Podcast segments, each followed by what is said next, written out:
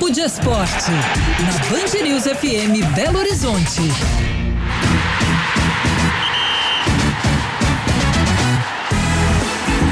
Papo de Esporte na saideira do Band News Minas, segunda edição. Já está conosco o André Salles. Tudo bem, André? Tudo ótimo, muito boa tarde para você, para os nossos ouvintes. Bora falar de futebol. Bom, no fim de semana a gente teve então um clássico, né? Atlético e América empataram em 1 um a 1 um. Patrick marcou pro Galo, Ricardo Silva marcou pro América. O que só você viu desse jogo, André? ah, foi um jogo, é, uma disputa direta pela primeira posição geral do Campeonato Mineiro. O Atlético jogou com um time praticamente reserva, teve o reforço importante do Hulk.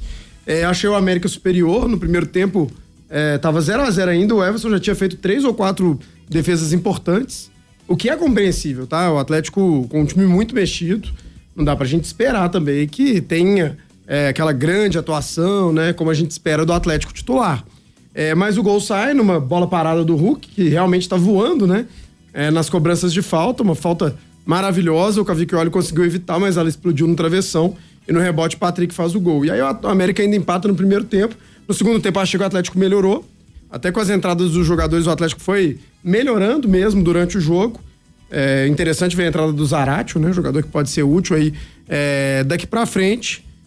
E o resultado de empate acho que acabou ficando justo, assim, sabe? Se fosse ter um vencedor, talvez o América, pelo que foi o primeiro tempo.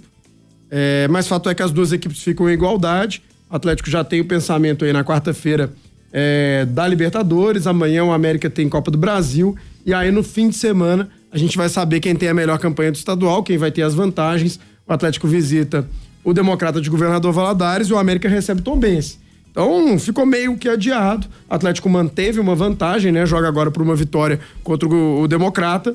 Mas acho que foi um clássico assim, dentro das expectativas, com o Atlético reserva. Acho que foi um, um clássico de bom nível, algo mais ou menos no, do que a gente estava imaginando mesmo. Agora, é interessante que o Everson realmente fez uma, talvez uma das melhores apresentações dele com a camisa do Galo, mas a defesa, a defesa, mais bonita do jogo realmente foi a do Cavicchioli, que gerou que o, gol. O, o, gol do Atlético, né? Concordo, né? concordo com você. Agora, o Gabi, eu queria a sua análise sobre os dois estreantes do, do sábado, né? O Saravia, que vem para uma posição que era relativamente é, preocupante no Atlético, né? Com, com a saída do Paulo Henrique e a, e a condição do Mariano, e também o uruguaio Maurício Lemos, que jogou ali na zaga.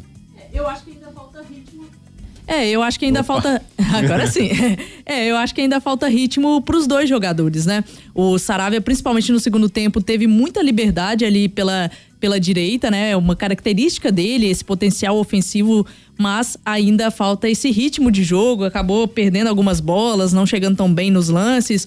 No, no primeiro tempo, no início do jogo, até um pouco nervoso, algumas entradas duras, né? Inclusive, eu acho que até merecia ter recebido um cartão amarelo ali numa uma entrada dura logo no, no primeiro tempo. Então, acho que falta ritmo de jogo para esses jogadores que estão chegando agora também, né? O Saravia estava sem clube desde o final do ano passado. Então, eu acho que é importante ter um pouco de paciência primeiro com, com esses jogadores, para conhecerem o elenco também. É importante para compor esse grupo, mas ainda é muito cedo para fazer qualquer análise em relação à atuação desses jogadores, né? Eu acho que ainda falta ritmo, dá para melhorar muito, mas são opções interessantes pro longo da temporada. E aí, falando, a gente comentando do Maurício Lemos, fica a dúvida em relação a quem vai jogar com o Gemerson nessa zaga, nessa partida de quarta-feira. O Bruno Fux está com uma lesão, uma fratura aí no pé, não vai atuar e fica a dúvida em relação a quem vai ser o jogador escolhido para fazer essa dupla de zaga. Nathan Silva, o Hever, o Hever, que inclusive não atuou nessa partida, entrou ali no finalzinho, pode ser algum indício de que ele foi poupado para jogar na quarta-feira. Tem o Nathan Silva, que foi titular na temporada passada também, mas não tem agradado tanto ao Eduardo Cudê, o próprio Maurício Lemes. Mais difícil, né? Tá chegando agora, ainda tá pegando esse ritmo, ainda conhecendo uh, o futebol brasileiro, o trabalho do Cudê. Então eu acho que é, talvez o Hever tenha uma leve vantagem, mas o Cudê pode é, surpreender nessa escalação, né? Mas a gente fica aqui só cogitando, porque o Atlético tem um desfalque de peso uh, ah, para essa partida de quarta, porque o Bruno Fux tem feito uma boa dupla de zaga, uma dupla bem segura ali com o Gemerson. O Nathan Silva, com todo respeito, mas ficou no térreo, né? No gol do América e o Ricardo Silva subiu no 15 andar ali na, no finalzinho do primeiro tempo, gol que garantiu o primeiro, o, o empate do América, né? Na, na verdade. No fim de semana, André, a gente tem o jogo do Cruzeiro no Espírito Santo, primeira vez que o Cruzeiro mandará uma partida no estádio Kleber Andrade, lá em Cariacica é, já com uma situação mais confortável, né, em termos de classificação comparado ao que era antes, né? Sim. Hoje o Cruzeiro depende basicamente só dele. E hoje a gente tem um jogo importante falando nessa, nessa classificação do Cruzeiro. Né? É, o Cruzeirense está de olho, né? Porque o Tom Benz pode chegar na mesma pontuação do Cruzeiro e aí tem uma questão de saldo de gols. Então, se o Tom Benz goleia o, o Vila Nova, aí ele pode até passar o Cruzeiro e na última rodada é, ficar essa disputa entre os dois. Fato é que o Tom Benz tem um jogo dificílimo na última rodada, que é contra o América aqui em Belo Horizonte. E o América disputando a primeira posição, enfim. Então, ainda não tem nada definido, mas o Cruzeiro realmente tem boas possibilidades de, de se classificar e para isso precisa vencer o Democrata de Sete Lagoas. O que chama atenção é o preço desse ingresso, né? O Cruzeiro divulgou hoje ali as informações, 220 reais para ver um jogo de Campeonato Mineiro, de primeira fase de Campeonato Mineiro, com todo respeito à competição, mas nem jogo de, de Brasileirão tá valendo 110, 220 reais, né? Já tô até pensando na meia. Aí tem uma meia entrada com um quilo de alimento não perecível, mas mesmo assim, 110 reais. Segue muito caro. É, sendo que o Cruzeiro tá jogando fora do estado, é, contando ali com o fato de ter cruzeirenses naquela região de, de Vitória, né? Do Espírito Santo de uma maneira geral.